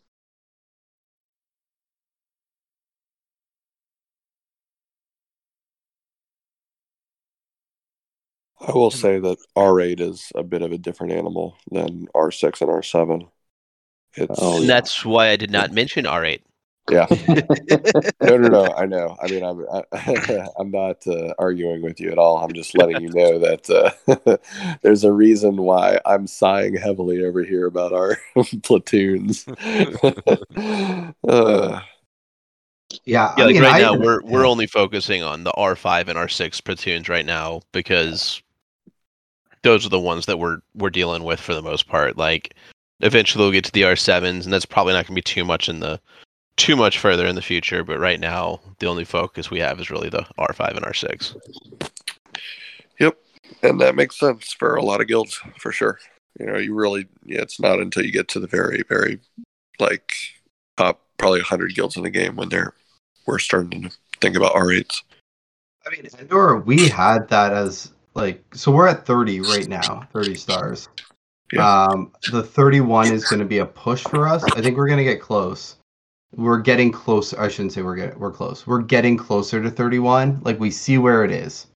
Um, but it's like with everything else that's coming out, it's like, oh, I think we were kind of throwing around like, at what? How long do we wait until we like look at our rates But then it's Yeah. like, okay, now there's a rate that's comes out that we gotta like, we want to get everyone to do Inquisitors. Now it's like, are we really gonna ask everyone to get Tuskens? It's like, Yeah. like we we want people to enjoy like. It's tough for us, and I think like Zor, we Endor never had like required farms outside of camp, um, and it just the way this is like the last kind of like six months of content, it's feeling like more and more of like these are the things that we need, and the list is getting longer. Like Jabba is pretty much a requirement at this point. Yep. Uh, yeah. I don't know, Zorro. What do you think? Who are we gonna make uh, everyone farm? That was right. Jawas. oh, we'll have openings in no time. Yeah, so I had I had a uh, a member of Mortis ask yesterday. He's gonna about he's about to finish up his uh, Starkiller farm. He has JMK, JML, and SLKR and Executor. So he was like, "What should I farm?" And I was, he was like, "One option is Profundity. The other is Aphra. The other one started new GL." And so then I was like, "Well, you know, Hutt Cartel is important for the new raid, but we also need Inquisitors for Reva's shards, and I'm never gonna say no to Profundity, and Aphra is a great tune as well. Like, it, it's tough to to point someone in the right direction every single time. I mean, I think now with the new release, it's Jabba. Like Jabba was already number one for I think, like at least for me, Jabba was the number one tune I would recommend before this got released. Now it's like overwhelmingly like get Jabba. Like everyone like Jabba needs to be the next thing everyone works on. Yeah, I mean Yeah, he's my because- current farm. No, I know, but I'm just saying like that is always like number one, and then Yeah. after that, uh, Yeah, he's yeah. going to be great in the new raid. He's already got certain missions you have to unlock in Rise of the Empire, and then I mean the mod mats, right? I mean, You can't beat And, and those. oh, oh, by the way, he is oppressive in territory war and Yeah. GHG Yeah. right now too. yeah. Yeah, like I don't like seeing him in GAC. Yeah, like it's yeah. Um, after that, I mean, so I think like Endor is saying Java Inquisitors uh, profundity, but now we might that profundity might kind of change based on where we are with this new raid. Right, and especially like like if the I mean, how does the TIE Defender do and stuff like that? Like if people are just blowing through your two zones of ships, what's it matter if it's profundity or executor, right? Yeah, yeah, I don't Um, care as long as we hit like we can beat hundred ships on quickly on offense in TW. Like yeah, So, speaking of territorial wars, before we, you know, finish the podcast, do you guys think that territorial wars are going to get a makeover this year? And if so, like what what do you hope for and what do you expect? I've said this before, but I would love to have zones be flexible and like the guild officers could assign fleets and like ground zones individually at the start of the war. Like I don't want the fleets to always be in the same spot. I would love to like put them in the front, put them at the back, put them in different corners. Um just from like a strategy perspective. Yeah. I think it would be like obviously I know you guys are like full clearing a lot or get full cleared. uh so it doesn't matter too much, but I just think there would be a little bit more strategy involved in like how things are designed. Right. yeah, like if you like- if you knew uh, a guild was not very strong on ships, and you put ships up front, and they had to go through that before they even got to your your regular characters. Yeah, you put executor on the top and JMK on the bottom or Jabba or whatever like blocking thing. Like could you just create a wall? I don't it- that would be like a small change that I think would be I don't know how hard it would be from a coding perspective to get that up and running, but I think it would at least provide for more interesting matchups. Right. We Yes. wouldn't always go top, right? It's like Yeah. oh, Yeah, their we- Lord Vaders are up top. Well, we're going that way anyways. We're going. Yeah, you know? yeah. they didn't want us to, but that's the Yeah. way we go. yeah. yeah, Endor we're real stupid. We take the hardest wall and we hit that first because we're like they don't want us to do this. It works. So, yeah. so question, um, just to give me a little bit of clarity on how your territory war actually goes in Endor. Like I, I, I look at your your maps like at the end when you post them in officer chat, and there's never like you guys never full clear. Like neither side full clears. It seems like. Is it? Do you think it's more because you just kind of run out of time? Like 24 hours is not enough time, or is it because there's just so much on defense that even if you had a whole week to clear the map, you wouldn't clear it? What do you think? I mean, I don't want to put this out there, but like Endor has a fatal flaw in its offense, and that is we can't beat Uh-huh. 50 JMKs. Yeah. Right? Like that is our like please opponents do not listen to this. but that is like where we'll normally get. Like if you look at our map and you see that we're stuck, it's Uh-huh. It's, it's probably it, yeah. it's JMK wall. Um Yeah. That's what our and- opponents run into too, right? They Yeah. can't get through ours because they I mean- didn't. Yeah. that happens because we have 50 JMKs on defense. Like a lot of the counters that would work through, like go through those zones, we have sitting on defense. Yeah. Um, and yeah, like we normally they don't clear. We normally get people stuck mid and bottom, and maybe they clear our ships.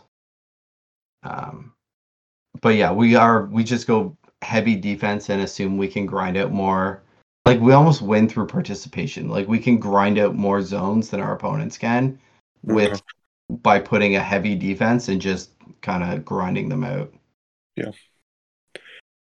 Yeah, I was just curious because you know one of the one of the potential solutions to like changing up territory war and making it fresh would be to give you know expand the board, put more teams on there, but also expand the attack time so where you would maybe only have one war in a week instead of two. Mhm. Um, I mean, obviously, there's a lot of wiggle room in that general idea, and I think that CG would have to do a major overhaul with the matchmaking in order to make that something that is good for the player base on a whole instead of bad. Because I mean, currently, right now, think about like at least you have two territory wars in a week. Where if you get a really horrible match, you know somebody sandbags the heck out of it, and then you know, just destroys you because they've got 50 extra GLs on you or whatever. Um, you know, at least you've got that second territory war in that week to kind of get the taste out of your mouth. Mm. But yeah. if you're only doing one territory war a week, then that would kind of suck for for that to happen, right? So if they changed it to a more of a leaderboard, just like the GAC leaderboard, where the skill rank, so you play against guilds that are, you know, more or less equally matched with you know all the various factors being factored in um you know that might be a, a way to to make territory war a little you know freshen it up. Because it's been i mean it's been the same thing for the last two plus years and the only thing that they changed two years ago about it was increase the number of teams in the zones from 25 to 50 yeah yeah so the problem with going years ago already yeah yeah. the problem with going so much like to have half the matches is like the, it's just datacrons. Like sure. it is so hard. Like even where like I I know what you guys are dealing with is so much worse than what we are, but at our level, like we are starting to see like full wall like yep. you takes a couple matches just to be like, okay, this Omicron with this Datacron on this team, like what the hell are we beating this with? Yeah. Right? And then it's like realistically you get eight matches, right? And then the Datacrons all change. Right? One set goes away, one set comes in. So you get eight you got eight matches. If you're cutting that in half, now you have four. Like God, like by the time I know what to do, it's gonna be it's gonna be over. right? Like these take it takes a while to figure out what to do where. So what what do you do you want any changes in territory war? Do you think it's fine the way it is? I'm curious. I I wouldn't hate some rotating faction bonuses if they could do that. Um, I know they tried it when they first released it with First Order and Resistance, but it was, you know, at least in my experience, it was way before I even had a chance to invest in those squads. But you know, hey, you know, X Tune gets a bonus if they're in X territory would be kind of cool. Um, with existing well-known squads, so you have to, you know, the, the the guilds that just go and place the same defenses every week without looking at a comparison. You know, they'd be like, you know, dropping all their CLSs in the JTR bonus zone or whatever. Um, they'd have to be at a disadvantage. But like, I, I think that would kind of be cool, but I also don't know how well that would actually work in in actuality. Again, that's like just a planning thing. Like, what a nightmare! Like rotating bonuses with rotating datacrons with like omicrons. Yeah. Like, I mean, on one hand, like theory crafting would be really fun. You would have an opportunity especially if like the setup period was longer so like they unveil the map you look at all your bonuses and you have 48 hours to set defenses um, it would give if you had enough time and you wanted to like theory craft how you wanted to build your board um like would you see what your opponent like would the bonuses be the same on both sides i assume so you kind of know what your opponent was going to do you kind of see what you're going to do uh, yeah, that and that's so that's, much that's already part of the issues on. with it. Yeah, I mean, I to, for the most part, I'm pretty happy with the way that T, TW is run these days. I think the when they change the matchmaking, you know, you still get the the sandbaggers every now and again, but for the most part, we're having pretty solid matchups. Hmm. And so, like, I a minor tweak here or there might be pretty cool, and it, I think yeah, your your idea meet you later about being able to move around, you know, where your fleet territories are is is pretty cool. but yeah, I, I don't think we need a major overhaul in this uh in this game mode. They they I'd did do worried that. to be three v three. Stop. No, no. Oh, no. I mean, like, what do you think? Like, they're not cra- like that's what they're gonna do. Stop it. don't, don't, don't, don't manifest that. I don't, I don't like you anymore. yeah, a hundred They- teams per zone it's all three v three. they did have that time where they uh, i think it was mace where they they had mace specific Oh, killed Jake. uh, buffs that he could you know i was i'm trying to think there was it was mason Yeah. there was something else was it like hans like we you had multiple hans yeah oh yeah, that's right. Yeah. But yeah, now they have Omicrons though. Like if they they Yeah. have already built in a way to give specific tunes bonuses just in TW. yeah. And Datacrons on top of that. That are Yeah. Yeah. Like that is Yeah. yeah. they've already got that. So what So- I'm hearing is you want less, you want more time to do less battles I, I because you're I don't I'm not exactly sure what I want, but I know that listening to R2 talk about like how he's mostly fine with territory war the way it is right now. So maybe they just need to do a change at the top end then because I can tell you the top end is just cancer. Like it is there's there's so much that that you have to put in to every single war and like most of the time the matchups already decided as soon as like you see who your opponent is anyways. I, I think more than anything i'd like the matchmaking to get fixed. I'd like to go to a skill rating based um, leaderboard just like gac is. I think that would that would solve like 85% of my complaints about territory war i think. Oh yeah. Yeah. the matchmaking has been horrible for a long time I mean Endor's coming at it from like the other like we win a lot, right? So Yeah. like I don't I like being 9 and 1. I don't want to be 50-50. Like I like It's fine. Yeah. yeah, like it, it's fine. We face people at our GP and we stomp them, and occasionally we get sandbagged and we lose. Like this is fine. But yes, yeah, I mean, yeah, like, we're we're I'm we're in the same boat. Like, for the most part, you know, if they're at our GP, we win.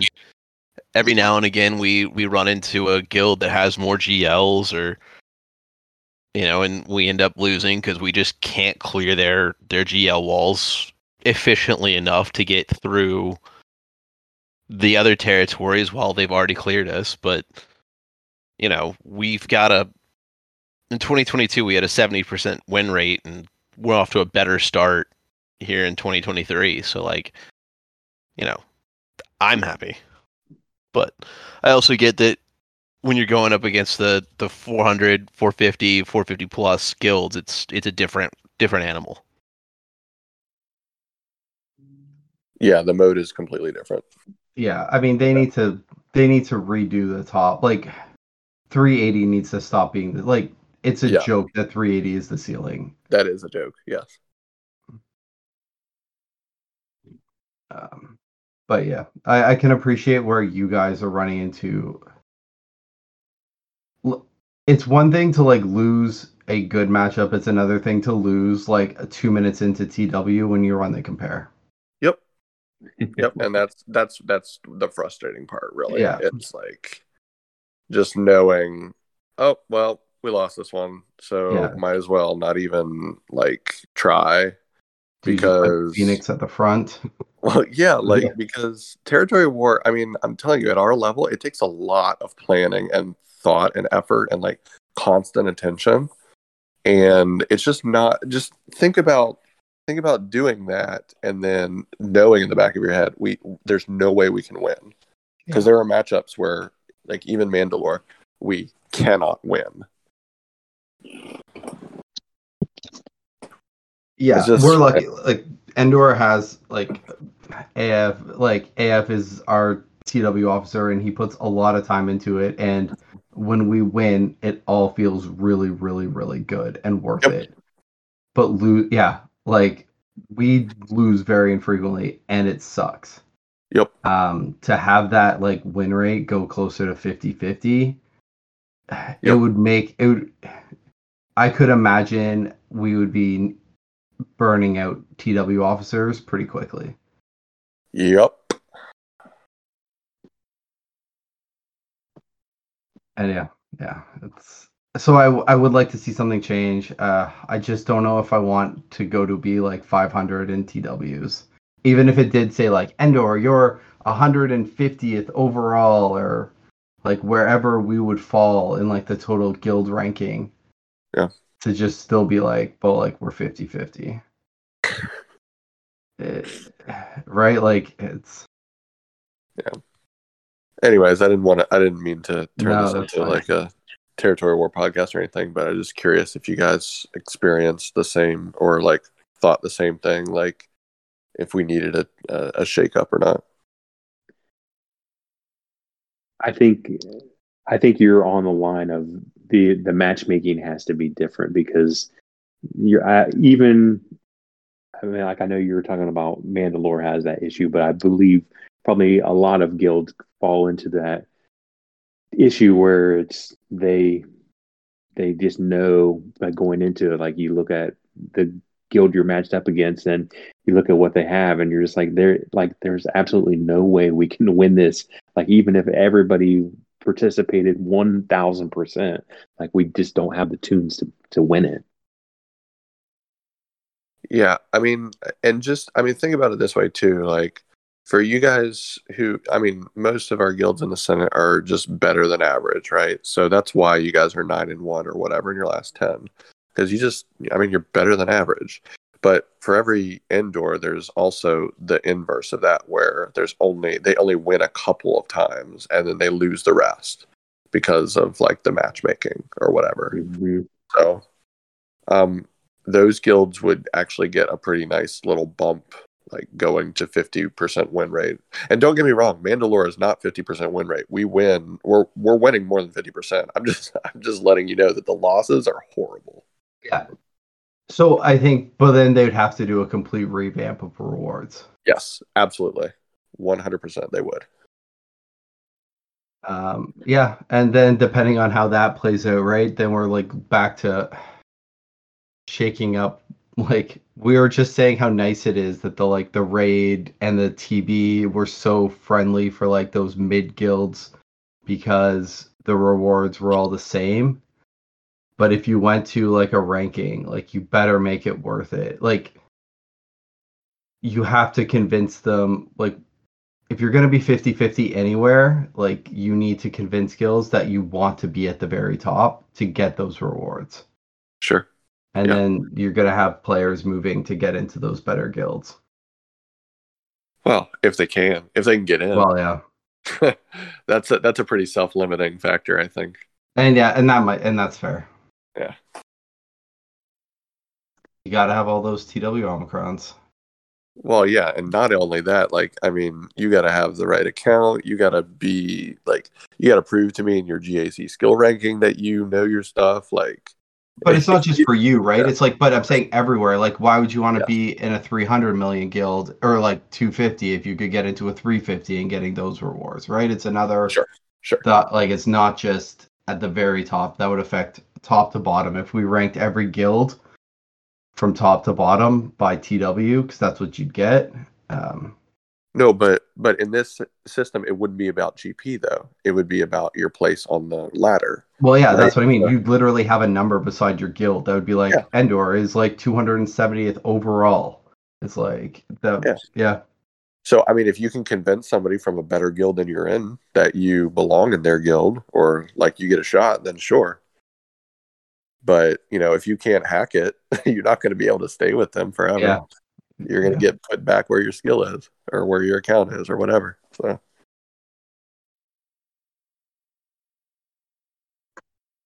Right. Well, I think we have touched on everything that was uh, kind of outlined in the in the latest uh, information released.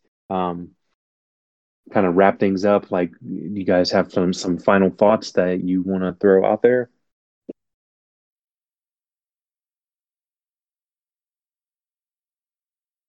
I am cautiously optimistic about the changes that they're making. I think overall it will probably end up being a benefit for the game. I just before I make a final decision, I just need to see the uh to see it in action. And uh very excited for Cal Kestis to finally be making his uh, arrival in the game.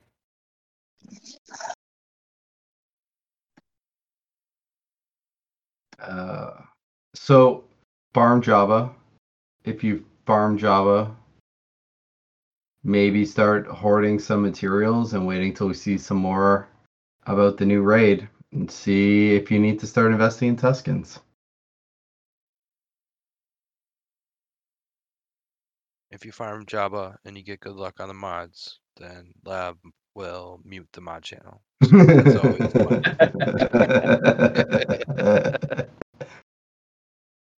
I liked my pre proactive approach this morning. yeah. I think I'm going to start doing that. Lab's just gonna post the middle finger GIF in uh mod channel first thing in the morning every every time that the event comes up.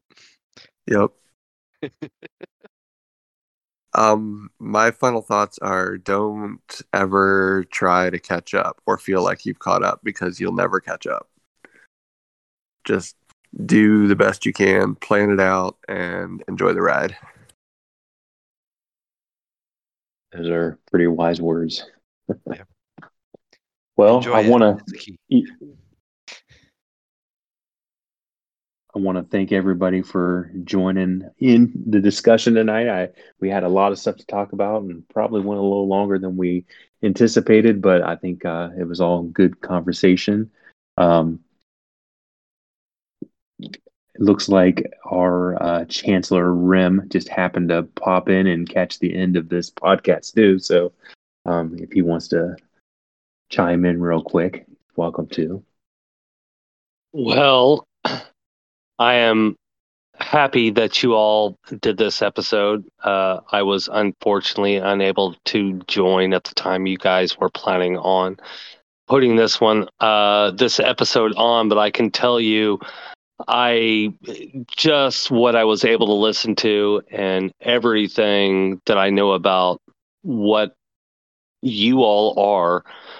This was probably the best episode that's ever been published yet. So I'm I, I'm really thankful that every one of you joined in and uh, stepped in to put this episode forward. Uh, thank you so much. All right. And with that, um, everybody uh, have a good night and we will see you the next podcast.